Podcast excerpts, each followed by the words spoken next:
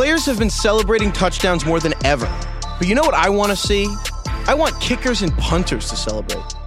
Imagine a kicker nailing an extra point, and the kicker celebrates by taking his cleats off, putting them on his hands. He does a handstand. He begins to tap dance, run on his hands toward the long snapper, and hands the long snapper a pack of Skittles. The long snapper then snaps a single Skittle to the kicker, and the kicker flicks the Skittle through the uprights. That's what I want to see. Skittles, podcast the rainbow, taste the rainbow.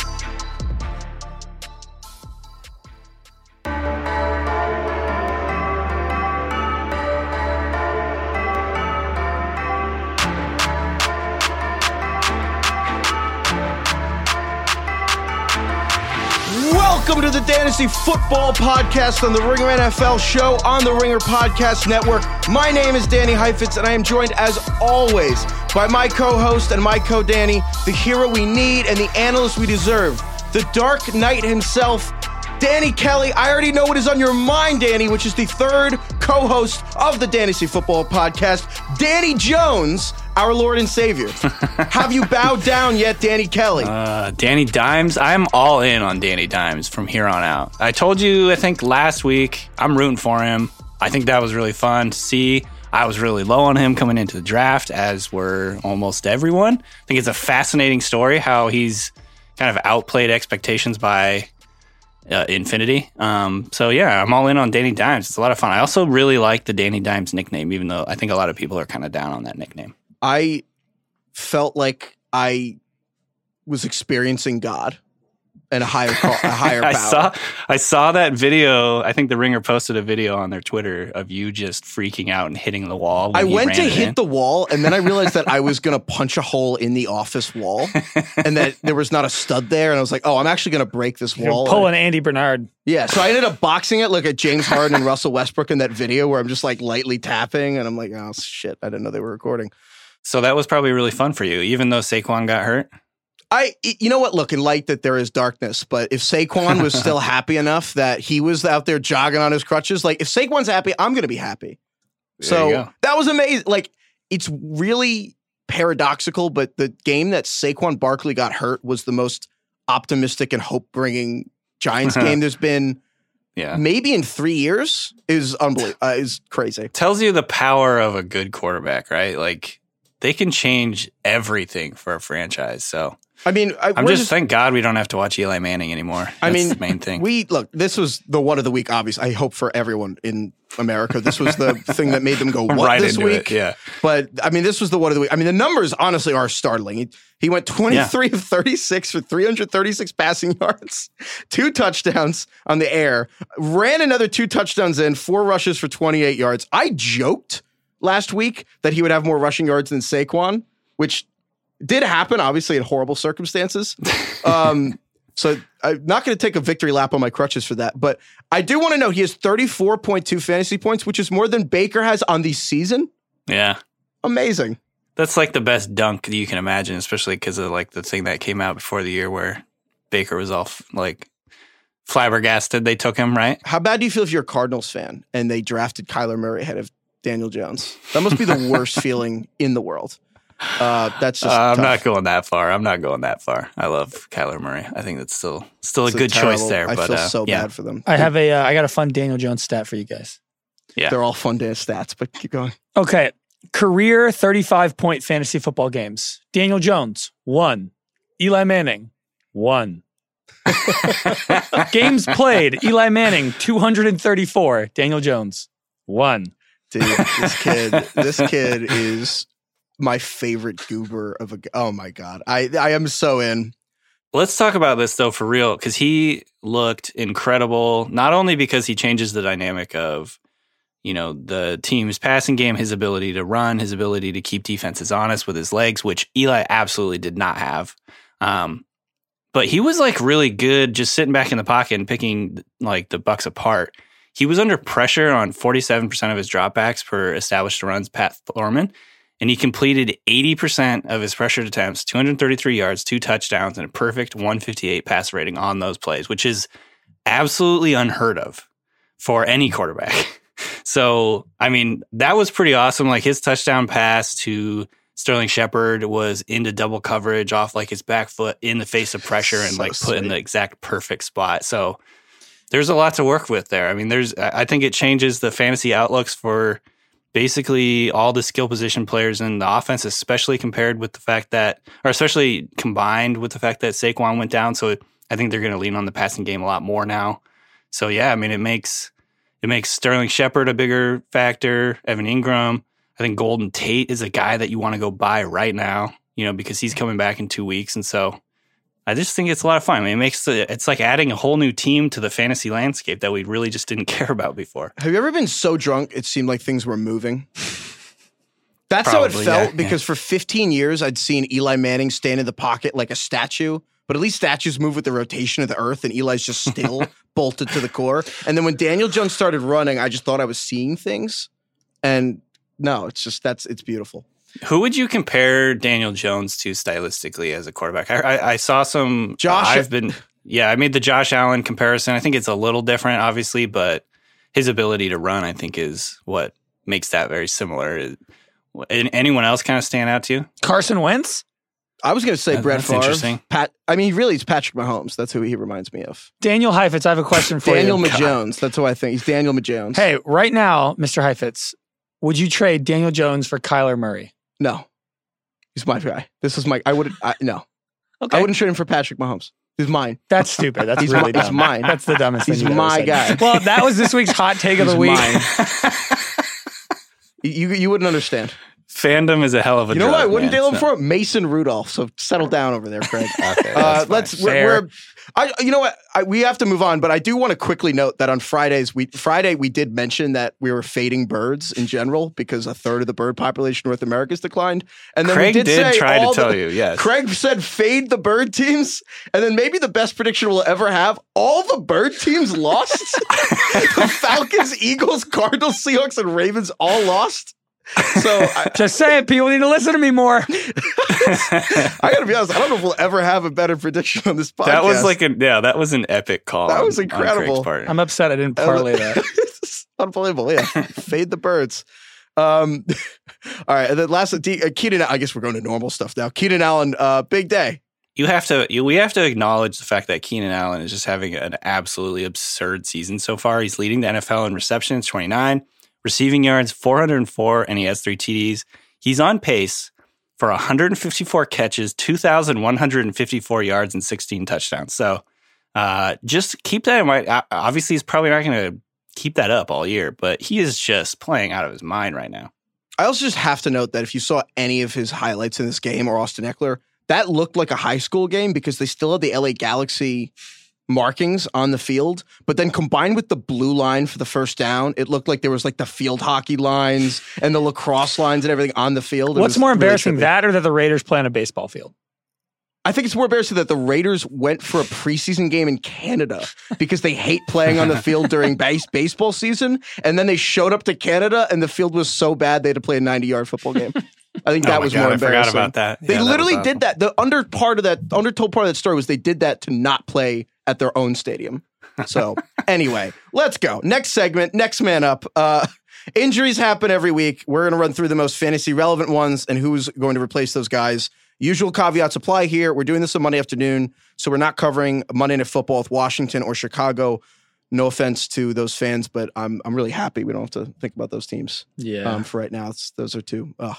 And then hit us up on Twitter or in the Ringer NFL Show Facebook group if anything happens uh, on Monday Night Football. But for now, I think the o- the biggest only news th- that truly matters this week: Saquon Barkley, my my dear Yeah. beloved running back for the Giants, high ankle sprain, had an MRI on Monday, confirmed it. Four to six weeks he'll be out. He told ESPN he had a similar injury freshman year at Penn State that cost him two games, but he will be out more than two games. Uh, he finished with eight carries for 10 rushing yards. He was replaced by Wayne Gallman, who had five carries for 13 yards.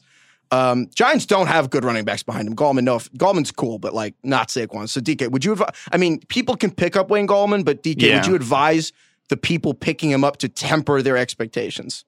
Yeah, certainly. I think obviously Gallman is not Saquon Barkley. He's not going to create what Saquon was able to create behind that offensive line. I mean, Saquon has a is a home run hitter. He's a tackle breaker. He's a creator in the open field. He's a receiver. Gallman is not all those things. It's I think if you're picking up Gallman, you could think of him as like a flex option on on bye week type thing. He's, you know, I think that uh, the the offense, the Giants offense is probably going to just transfer its strategy around Daniel Jones's arm. And, and it's just like, if you look, like, I bet you when Golden Tate comes in, he's going to be, he's going to be doing plays that are in effect run plays like screen passes, sweeps, end arounds, things like that, where they get him in space. They use his ability to break tackles and do things in space. Um, I just wouldn't expect a whole lot from this run game with Gallman. And so um, he's definitely worth an ad. And it will be interesting to see if the Giants actually pick up another running back off the free agent market or something or off a practice squad because they just don't have really anyone. They have, I think Elijhaa Penny's the only other guy behind him right now. So, um, my favorite, my favorite conspiracy theory is some they should go out and trade for Mike Boone, my my guy. Mike you love Boone. Mike Boone. Imagine what he would look like Viking, he, as a starter. Yeah, he's the Viking who's fallen to third. He's the that, pre preseason superstar, Mike Boone. Yeah, that's you know who else was a preseason superstar? Daniel Jones, the real Elijah of the New York Giants. um, moving on, Carolina, uh, another team with their backup quarterback that has become the starter. Cam Newton has already been ruled out for Houston in Week Four. Head coach Ron Rivera says there is no timetable for Cam's return. Uh, there's also been reports that the Kyle Allen playing so well against the Cardinals this week kind of made it easier for Cam to accept that he should be out for, at length. Uh, he's got a mm-hmm. foot injury; it's been bothering him since the preseason. Kyle Allen played really well. 261 passing yards, four touchdowns on 26 attempts. Uh, Craig, you got a you got a fun Kyle Allen fact. Another fun fact coming at y'all. Okay, Panthers starting quarterbacks in the last six games: Cam Newton zero TDs. Next game, Cam Newton zero TDs. Next game, Kyle Allen, which is the last game of the year last year, two TDs. This year, Cam Newton game one zero TDs. Cam Newton game two zero TDs.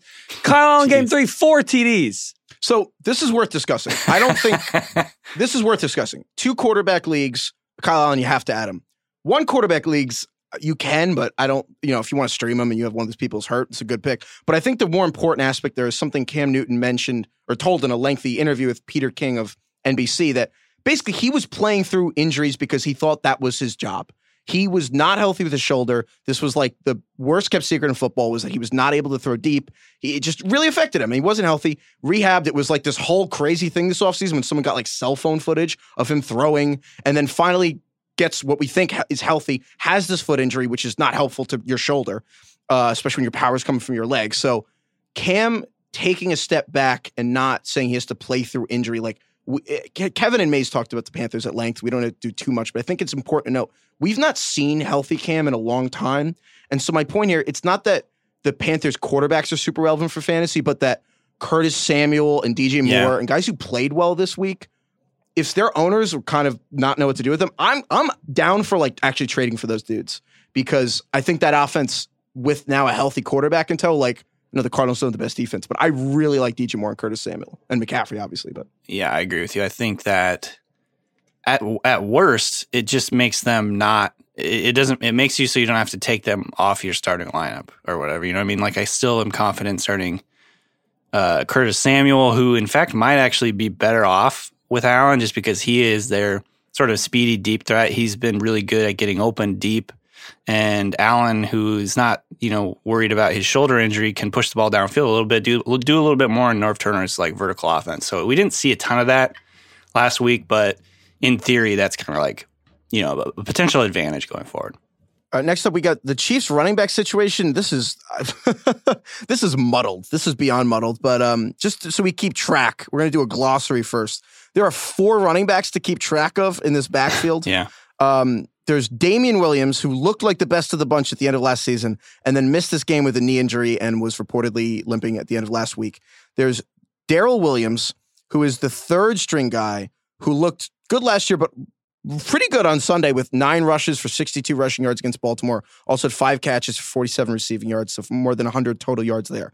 Then there's LeSean McCoy, who looked great. He had uh, but he entered was questionable with an ankle injury, left with an ankle injury, but he had 54 rushing yards and a rushing touchdown, added 26 receiving yards and a, and a receiving touchdown. Uh, and then there's rookie Darwin Thompson, who was the sixth rounder that kind of was beloved in the preseason, but definitely does not have the trust of the coaching staff yet. I think that they don't trust him to pass block and do a bunch of. I keep saying the little things about like Devin Singletary in Yeah. Buffalo. I think it's very similar to him. He's just not a veteran like these other three guys.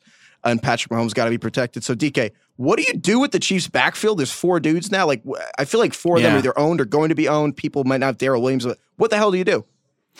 Well, I mean, it's funny this week because there were reports before the game that Darrel Williams was the number one. They had Darwin Thompson running behind him, and then LeSean McCoy like a distant third, which I'm sure affected a lot of starting lineups this week. And I took a leap of faith and started Darwin Thompson in one of my leagues, and then immediately regretted it because he didn't even get in. I think till like the fourth quarter.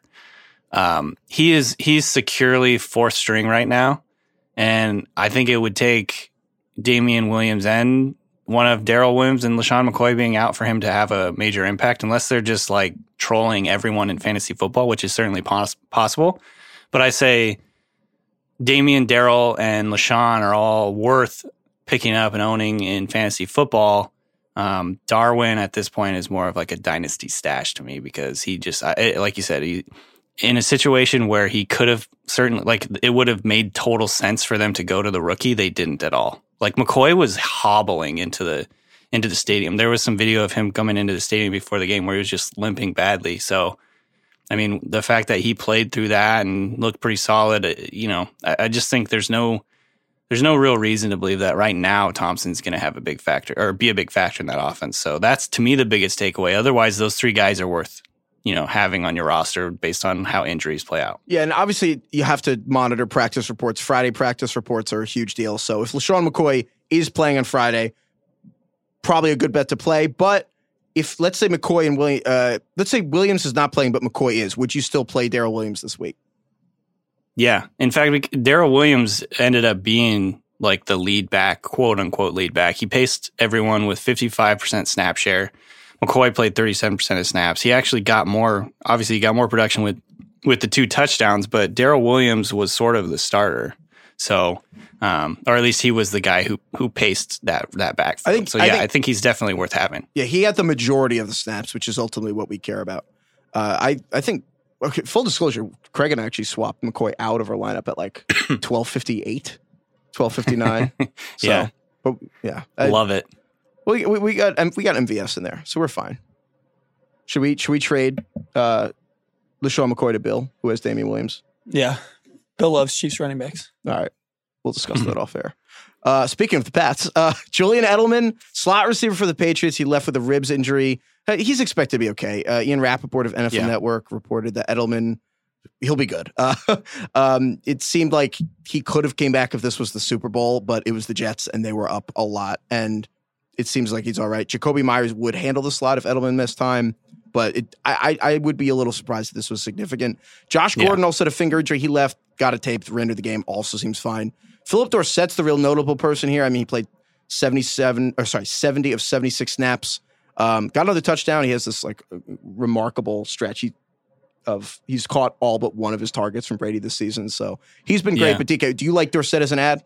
Yeah, I mean, I think Dorsett was a guy that we were fading when they picked up Antonio Brown. Now that Brown is gone, he has a much bigger uh, like spot role in that offense. We, he's been really, really efficient with his, you know, snaps and targets and all that. I think he is definitely a guy that's worth having on your roster. The Patriots are sort of hard to predict and how the targets are going to be distributed every week, but it's him. It's him, Gordon, um, obviously Edelman, and then you know they're we're going to work Jakobi Meyers in a little bit, but um, yeah, with with Brown gone, I think that puts Dorsett back on the map for sure. Only 32% owned in Yahoo leagues. And I was just say he's only Yeah. 26 years old. He's one of those dudes who seems like a lot older. Former but- first rounder too. I mean, he he had like that talent. He was a he was a deep you know deep threat, and I actually remember really liking him in the pre snap or in the pre draft process. He didn't he didn't work out with the Colts clearly, but it's not like he's it's not like he's some random undrafted dude. Well, speaking of dudes who worked out with the Colts, uh, T.Y. Hilton aggravated an existing quad injury. He actually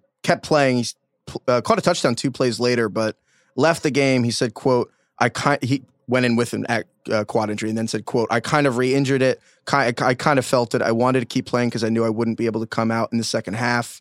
Uh, Stephen Holder uh, for the Athletic reported that senior staff. Uh, damn it, can't speak English. Senior staff writer for the Athletic, Stephen Holder, reported that the Colts didn't let him play because they were worried that he would tear his quad. Yikes! That's tough. Yeah. So, DK, what do you want to do about if you have someone T.Y. Hilton or just you need a receiver? Who do you like if T.Y. Hilton misses time or just is hobbled? I mean, it is really tough to know. I think it's exciting to think about what Parris Campbell could do in that role. Obviously, he is not, you know, experienced. He in college was mostly just a short, like around the line of scrimmage threat. That I think he has the potential to be a deep threat. You know, he has the speed certainly, um, and his snaps have gone up. So he's a guy to potentially just add and stash and see how things go. Deon Cain, Zach Pascal, or other you know potential guys that could step into a bigger role with this injury. Um, ultimately, though, I think if anything, it just boosts Doyle and Ebron. I think they'll probably work their tight ends into the passing game a lot more. I think it probably boosts Nyheim Hines, who might get more looks out of the backfield as a, a pass catcher, and, and uh, Marlon Mack, who's been a pass catcher for them as well out of the backfield. So um, ultimately, I think if anything, it probably boosts Doyle and Ebron the most. And now it's interesting though because the Colts are now missing Hilton and uh, Funchess, who they added in the offseason. So yeah, I mean they're down to kind of like you know third string guy as like their lead guy at the receiver position. So it's it's it, it definitely hurts them. Not a single one of those guys gets my blood going. Uh, I got to be honest with you. I think that yeah. that's an example of if you have T.Y. Hilton, then maybe you would go elsewhere. Uh, inju- and then elsewhere, the injuries, I think uh, tight end Vance McDonald, sorry, not M- Vance McDollar, uh, Vance McMany dollars, Vance McDonald uh, had a shoulder injury. Uh, I mean, he's had a pretty quiet year. It was a pretty quiet game for the Steelers, yeah. honestly. I think the, one catch, ten yards. Uh, he's he. It's not 100 percent clear the extent of the shoulder injury. My bigger concern for the Steelers, including Juju, is that uh, Mason Rudolph had like 170 or so yards in this game, but like 115 of them were on two throws, one of which was a lot of yards after the catch for Juju. So my bigger yeah. issue is just this does not seem like a great passing offense right now. So not in love with the Steelers. All, all but two of Rudolph's completions, those two completions were the only ones that were like past five yards. So yeah. All right. It was definitely an ease him into the uh, into the passing game kind of game, and we'll see how quickly that ramps up going forward, if if at all. All right. Now we're going to talk about guys who are going to be eased back. This is on the men, guys who are returning, maybe uh, potentially. Alshon yeah. Jeffery on the Eagles. The Eagles are banged up. Their receiving corps banged up. DeSean Jackson has an abdom. Abdom- I cannot speak English today. Abdominal injury. He's definitely not playing this week. He's probably not coming back for two or three weeks. But Alshon Jeffery is possibly coming back. Head coach Doug Pederson said he was optimistic.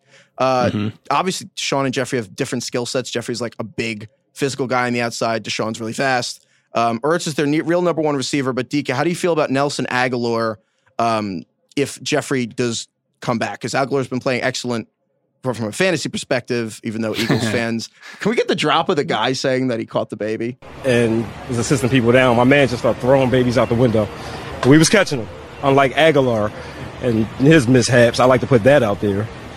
that was so. That good, was man. amazing. That was incredible. Um, the look he gives you at the camera too, unbelievable. Perfect. But anyway, Agholor's been good for fantasy. So how how do you feel about Agholor if uh, Jeffery comes back, DK?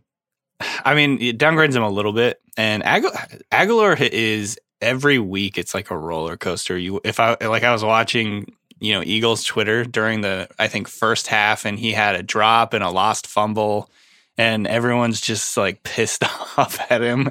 Um, and then of course he comes back and has two touchdowns in the game, and you know it's just like a microcosm for like every game that he plays. Like we remember the last week too when he dropped the sure touchdown, then caught a caught like a hail mary pass later that almost set them up to to win that game. So I don't know. I he's getting the volume, and I think even if if Jeffery comes back, he'll continue to be a big part of that passing offense, but just not quite as big as he has been, obviously, with those guys out. I mean, you know, uh, Arcega Whiteside was not a factor on Sunday.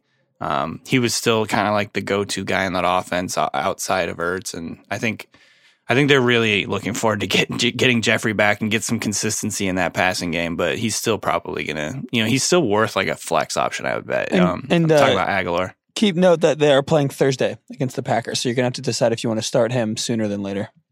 The other thing is like the Packers' defense has been really good. One of the three best in the league, really. Uh, more importantly, uh, if you had to have a member of the Philadelphia Eagles catch your baby, which would it be, DK? Ertz for sure. It has to be Zach Ertz. It has to be. He's so big. Is it a hundred? Yeah. DK, is it Zach Ertz or is it Darren Sproles? No, Sproles. He's no. the size of a baby. I, I didn't ask you. You're not a father. You don't understand what the I'm not responsibility gonna. is. I yeah, I don't like playing this game. First of all, um, but I would probably say it's not a game. It's your child's life. this is a hypothetical. Yeah, Take it seriously. This is an extremely difficult question to ask. I've never been asked this question Well, before. we're not All right, well, moving on. about, we're going to take a quick break, and when we come back, you're going to give us an answer. But just first, paralyzed in fear. Of well, you got to make a decision, DK. Anyway, we're going to take a quick break, and I want an answer when we're back. Have you ever had to miss a football game because you could not get somewhere to watch it? I have. I know actually a fun fact. Our, one of our the chief, Craig Gaines, missed one of the biggest Michigan State football games while he was a student there because he was um, passed out. Oh, I thought you were going to say studying. No, no, no, not studying. Uh, Craig, Craig's a big studier. But that never has to happen again with TuneIn, your all-in-one audio app for live sports, news, music, and podcasts. With TuneIn Premium, you can listen to live and on-demand coverage of every single game of the NFL season. And that's just the beginning. TuneIn also gives you access to every live MLB, NBA, and NHL game, not to mention all your favorite college football teams. TuneIn doesn't just have sports either. You also get 24 hour news from all the major outlets, over 100 exclusive music channels, and all of your top podcasts, especially the Ringer NFL show and all the other Ringer podcasts. And for a limited time, go to tunein.com slash ringer NFL to get TuneIn Premium for 50% off. That is tunein.com slash ringer NFL. Take live sports, music, news, and podcasts wherever you go with TuneIn. And while we're here, let's talk about the holidays. It might seem crazy early, but that time of year is creeping up, and you don't want to go through another holiday season taking closed mouth photos while everyone else is grinning ear to ear, do you? Getting a photo ready smile starts now, and it's easier than ever with clear aligners from Candid. Candid's aligners can help straighten your teeth faster than traditional wire braces. Treatment takes just six months on average. First, an experienced orthodontist who is licensed in your state creates a custom treatment plan. Then they show you a 3D preview so you can show how your teeth will look when it's finished. And Candid ships your aligners directly to you.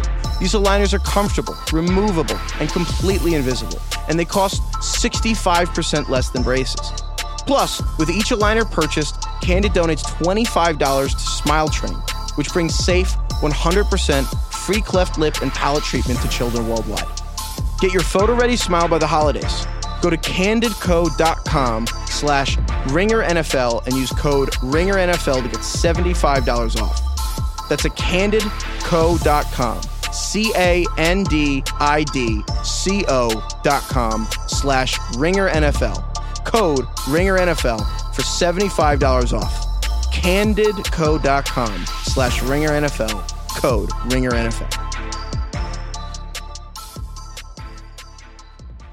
All right, DK, you've had a few minutes. What Philadelphia Eagles catching your child? Uh, I've decided it's going to be Zach Ertz. I did some research uh, during the break, and yeah, he had. Let's see here. His his drop rate, according to PFF, like is four point nine percent in 2018. He dropped six passes on 122 catchable balls. Oh, that's pretty good. Um, I don't really love the idea of those six misses, but uh, his drop rate is good. 95%, that's a good confidence interval. I mean, yeah, I'd love it if it was 100%. But uh, Zach Ertz last year, or sorry, this year, one drop on 18 catchable passes, 5.6% drop rate. So again, 95% ish catch rate, which is very good. So yeah, I'm going to go with Ertz. Final answer. When my grandmother gave birth to my mother, she didn't know how to hold the baby. And then they said, like a football. And she was like, oh, so I feel like it's actually really similar to catch babies in footballs. Uh, don't want to find out though. But They are oblong shaped, yes. oblong. Wow. Uh, Jeez. All right, let's just dive into our categories for the week. Our first one, my favorite one, deceiving yards. Uh, guys who are fool's gold. I can't speak Or English are today. they? Fool's Yeah. gold. Are they? Are we buying them? Who knows? This is the John Ross category. But first, DK, who's your who's your deceiving yards of the week? So Tony Pollard of the Cowboys, he totaled 128 yards and and a touchdown on 16 touches this week against the Dolphins. Um, I have no idea if this is like a garbage time thing, just against a bad team, or if Dallas is going to get him more involved. I I lean towards the for I, I lean towards the latter. I think, or sorry, I lean towards the former. I think it was probably just garbage time situation, and he's not going to be like a major guy week to week. But at the same time, I mean, he looks so good. He's like so smooth that it wouldn't surprise me if down the line they get him more involved. They get him Um, you know, maybe he's like running routes out of slot while he's on the field with Zeke at the same time. Actually, he said after the game um, that I think it's going to happen being him and Zeke on the same on the field at the same time. He goes, it's a little too early in the season. We've got a little something now that we haven't really used much, but I'm sure there's going to be a lot more coming. A lot of time players say that all the time, and we always hear that, but I don't know. The Cowboys said they want to use him like Alvin Kamara before the season, and the Chiefs also said that about Darwin Thompson. Haven't used him. The Rams said that Right, about Darrell right. Henderson. Haven't used him. Is there a chance the Cowboys do roll him out along with Zeke? Yes. I am dubious. I yeah. Yeah, This was yeah. the Dolphins. This was more fair. about them being a bad team. Um, deceiving yards. People I felt deceived by. Will your boy Will Dissly at tight end for the Seahawks? Yeah. Six catches, 62 yards, and a touchdown. I've never seen a box score lie more. That touchdown came on an untimed down on the last play of the game when they weren't the- even yeah. possible to win. It was literally the most pointless play. kind of Garbage- pathetic. Garbagiest garbage time play. Get ever. out of here. Um, he per Jared Smola, he's run a route on just 54% of his snaps and then 46% of Russell Wilson's dropbacks in the last two games. Uh, Yeah, so he's only running the, he's only running a route on about half his snaps. That's not good necessarily for the passing game. It's not good for consistency, especially in the Seahawks offense, which is really low volume passing anyway. You know what else isn't good for consistency? Untimed downs for your touchdowns at the end of football games. The other tight end I didn't love uh, for con- like a repeatable performance this week. Jordan Akins on the Texans, three catches, 73 yards, and two touchdowns. Houston had four t- touchdowns to tight ends last year, and then there were two on Sunday. In fact, he had Darren never. Fells had one too, right? Sorry. I think Darren Fells had one as well. Yeah, so was, uh, well, you're right. So two for Jordan and then one for Fells. So Houston's not a team that targets tight ends in general. This was, in fact, this Yeah. was the first game of Jordan Akins' career where he had more than two catches, and he'd never caught a touchdown before. So this was the first. he- these were his first two career touchdowns. So the best fantasy performance he had before that was two catches for 42 yards. He is a, a, a young player, so it's not like this would be the first time a tight end was broke out like after we'd given up on him. But tight end's so thin at the end. I'm not going to be like completely ignore him, but I am far more willing to roll with like these other previous like 18 or 20 games than just this. So I'm, I'm very hesitant to chase, chase that like sorting by last week points in the waiver wire, and you might just get three points. So be careful. I'm, wi- I'm I'm with you on that. It is interesting to me though that so tight ends in that game got eight catches for over 100 yards and three touchdowns fe- between Fells and Akins. So something to something to monitor. I, I don't necessarily. I agree with you though. Is it I, I don't, more I just the wouldn't- Chargers I wouldn't line- count on it, but The Chargers linebackers are a little banged up. I'd like to see that against a different team. Uh, real quick, Yeah. Craig, speaking of tight ends, Yeah, I think we were all deceived by just whatever was going on with the Ravens tight end situation. Nick Boyle and Hayden Hurst got way more involved than we thought. After Mark Andrews' huge start, he only had three catches for 15 yards, and Nick Boyle had four catches for 58, and Hayden Hurst had two catches for 14. But what was bizarre was that Nick Boyle played 12 passing down snaps, yet led the team in tight end um, stats, while Mark Andrews played 37 passing down snaps and Hayden Hurst 15.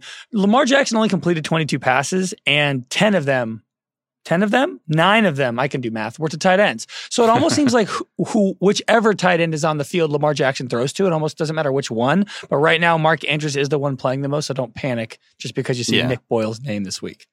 he also had an injured foot. He did. and apparently that was limiting him a little bit in the game. Obviously, um, that's a factor. I, yeah, I would stick with Andrews. I think his his breakout in the first two weeks was legit. Obviously, guys are not going to have massive games every single week, um, and I think, like you said, uh, Jackson's passing share to tight ends is massive relative to like most quarterbacks in the league. So. Um, those guys are going to get targets in the game, and I think Andrews is still the top guy there. So yeah, Andrew. Yeah, breaking news. Don't give up on Mark Andrews. Um, not worried about Mark Andrews. And our next category, guys you're not supposed to worry about. Although it's like a joke because it's like you're supposed to worry about the guys. Sorry if that hasn't been clear. I feel like that's an internet joke. You are supposed to worry about So, the guys. yeah. Our audience is young and hip. I Young think and they hip. Get it. Yeah. Well, the people worrying about them are the starters because these guys are. So, you know what? Let's just. uh, They get it. All right, DK. Who's who's the guy you're not supposed to worry about? And by you, I mean Dede Westbrook. Right. Yeah. DJ Chark of the Jaguars, who came into the year sort of looking like the number two or three or maybe four option in that offense. He's kind of emerged as the number one for them. Dede Westbrook was the guy that everyone was pretty excited about, including me before the season. Um, and with Nick Foles gone, it kind of changed the complexion of their offense a little bit. Uh, but regardless, Chark has been the team's basic, like, you know, hit their de facto number one. He leads the team in receptions with 15, air yards, 256, receiving yards, 277, touchdowns, three. He is second in targets to Westbrook and target share to Westbrook. Uh, but Westbrook's aDOT average depth of target on on passes is only 4.7 yards, whereas Chark's 14.2 yards. So he's getting the more valuable downfield looks. He's made the most of them. He's made some really incredible plays. In fact, um, former second rounder, six foot four with four four three speed. Uh, there's a lot to like there, and he's really kind of seemed to be breaking out. So he's a guy kind of like Terry McLaurin that you know, might have a little variability week to week, but is a big play threat and could find the touchdown in any given on any given play, really. And so, um, to me, he's he's a definite guy you want to add. He's only owned in forty one percent of leagues so far. Yeah, I think it's simple. I mean, since Gardner Minshew came in, Chark has had the best rapport with him, and uh, they have good chemistry. Yeah. And as we know, Yeah. Craig, in the wise words of man, chemistry must be respected. Another chemistry guy, Preston Williams. Uh, your boy DeVante Parker, Craig, got to be worried about the man you're not supposed to worry about, Preston Williams. Um, He's not worried. he's uh, he should be worried. Uh, Preston Williams only owned in three percent of leagues on Yahoo, but he's been a Which great- makes sense considering the Dolphins. yeah, the Dolphins Yes. suck. But he's had 11 targets and for seven catches and 87 yards the first two weeks. But last week with Josh Rosen, he had 12 targets, so more than the first two combined.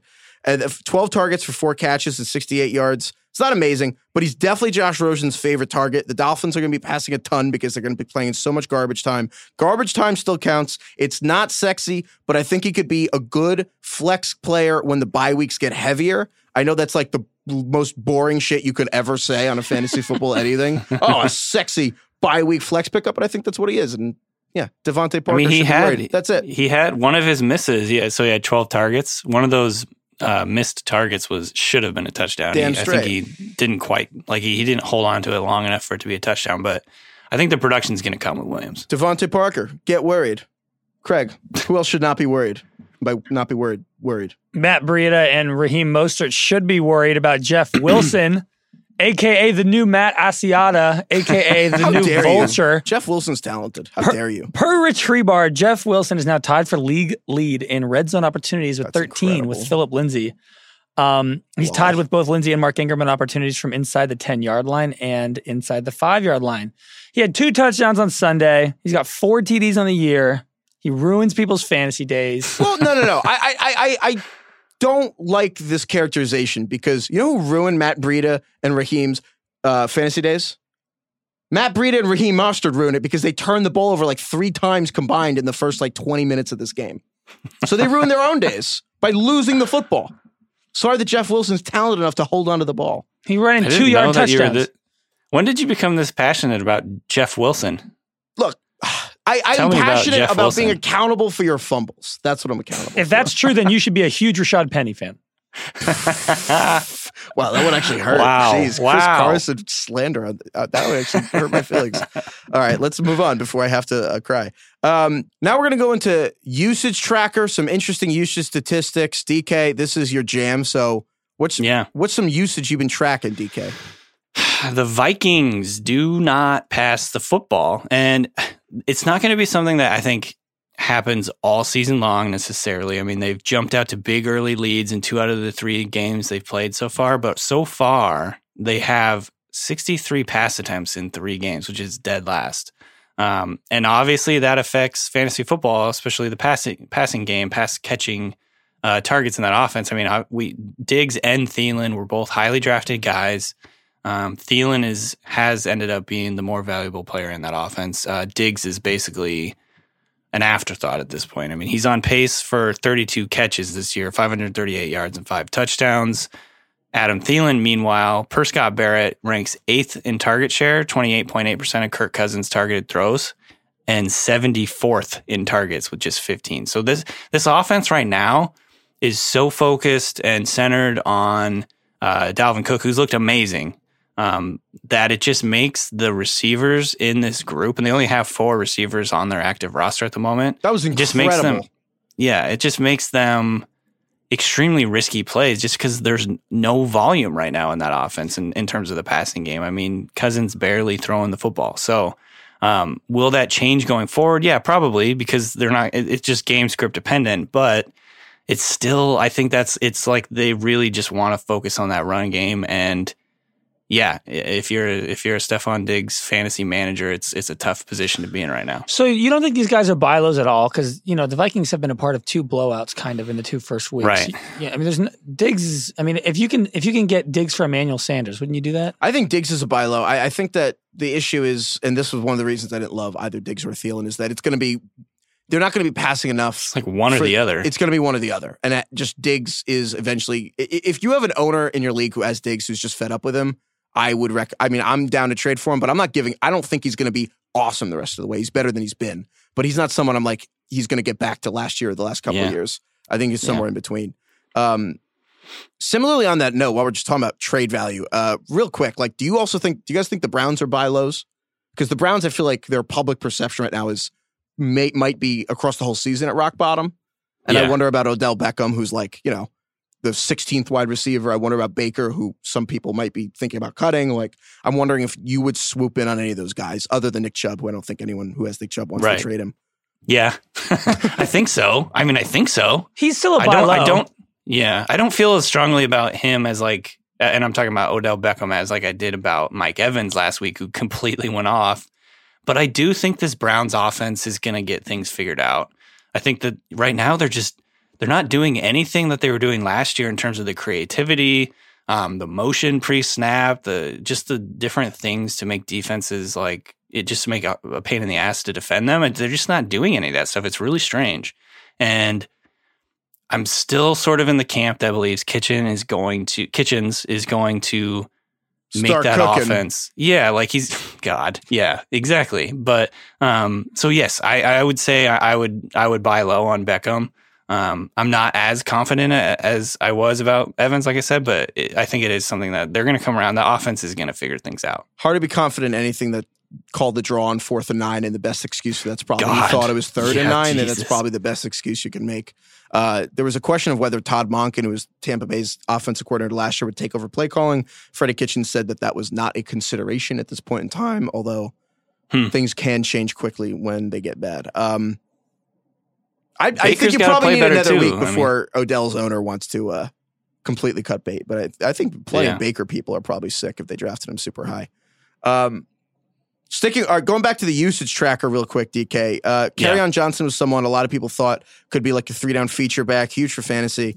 And then they went, they got CJ Anderson, and because they cut Theo Riddick, who's a pass catching back, that was good. But they kept CJ Anderson, and the way they were using him, it suggested that maybe they're not going to make Carry Johnson the feature back. Then they've cut CJ Anderson. So what's the deal with Kerryon Johnson right now in Detroit? So Kerryon played like a bell cow back on Sunday. I mean, he he after averaging 50 56 percent of the snaps in the first two weeks and 14 carries in the first two weeks of game. Uh, he got 75% of the snaps in week three and carried the ball 20 times. Now, granted, he only picked up 36 yards on those 20 carries, which is not great, but he got six out of six red zone snaps and punched the ball in for a score in the second quarter. Um, per NFL.com's Graham Barfield, he handled 80% of the Lions' carries, 75% of the snaps, and ran 18 routes compared to Ty Johnson's six. So those are like dominant numbers in terms of volume that you want to see from a bell cow back. The question is, is that going to continue? Are they going to try and get Ty Johnson more involved going forward? We'll see. But right now, he's trending in the right direction. I think that makes him a target. When you say a trade target, like who are some running backs that you'd rather have? Like we do a little name game right now, and you say trade target. Oh, actually, you know what? This I'm gonna be mean. Chris Carson or Kerryon Johnson. Just let's just cut right to it. Kerryon right now. I mean, just the way that Carson's play. I I do think I'm still willing to say that Carson is a buy low candidate just because Pete Carroll seems completely dedicated to him. Just the, the things that Carroll has said on the radio and in press conferences last couple of days is like they're going to stick with him. They're going to get him through this. He doesn't have a history of fumbling, but the fumbling issue is a real problem.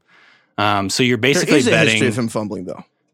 No, not really. Last year he had three fumbles on like a whole bunch of carries. In college, he only had two. So this the three fumbles in four games is sort of an aberration compared to like his overall career. And Carroll even said something like, "Oh, eh, all, each of these three fumbles were extraordinary punch outs by the defense." And so like he I, Carroll to me seems to be like sticking with Carson. That's you know that could be coach talk, but um, I, I still think Carson has a chance to kind of figure it out. Okay, I'm not Craig, super confident in that, but yeah. Craig, you have a Rashaad Penny hot take? it's not even. It's not a hot take. It's just a. it's a cold take. Rashaad Penny's great. Oh, I thought you actually had a point to make. That's oh, that's okay. No, Penny, who is injured currently. he is currently injured. Yes, but yeah. one day Pete Carroll will figure it out. Daniel Jones or Rashaad Penny more rushing yards rest of 2019. Oh my God, Rashaad Penny. You sure? You want to make that bet? I kind of do. Yeah. Okay, let's do that. Let, Let's do that. Yeah. Okay, wait. I want to go back to that name game with Carry Johnson. Uh, James Conner. This is another That buy is- low that- because James a- Conner's like, I mean, knee God. injury and might not even be in a good situation if he's healthy.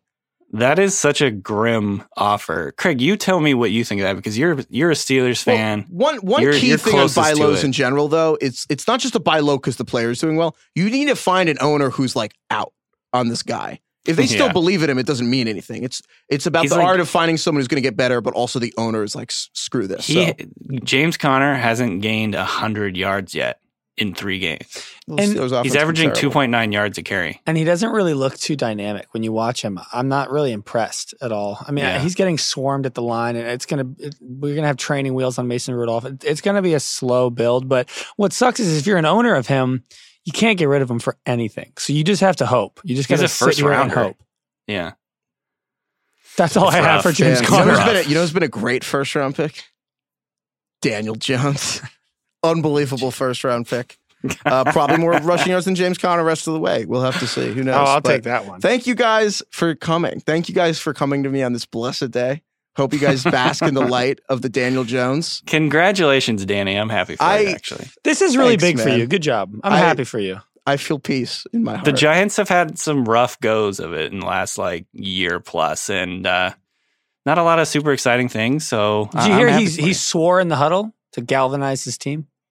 Look, I under I like a bad boy. I like someone who's who's got like a mean streak. You know, I I, I know he used that expletive. Uh. Um, I I hope he doesn't cuss often, but um, Jesus. you know, he, he's a leader who does what it needs to be done. I wish you did that to us before every podcast. That'd be great. Should we have like a swear jar? And it's like every time we swear, it's hundred dollars off our DFS budget on Fridays. we'll see. Daniel Joe's knocked it hundred off already. All right. Thank you guys again. Thank you everyone for listening. We will be back on Friday.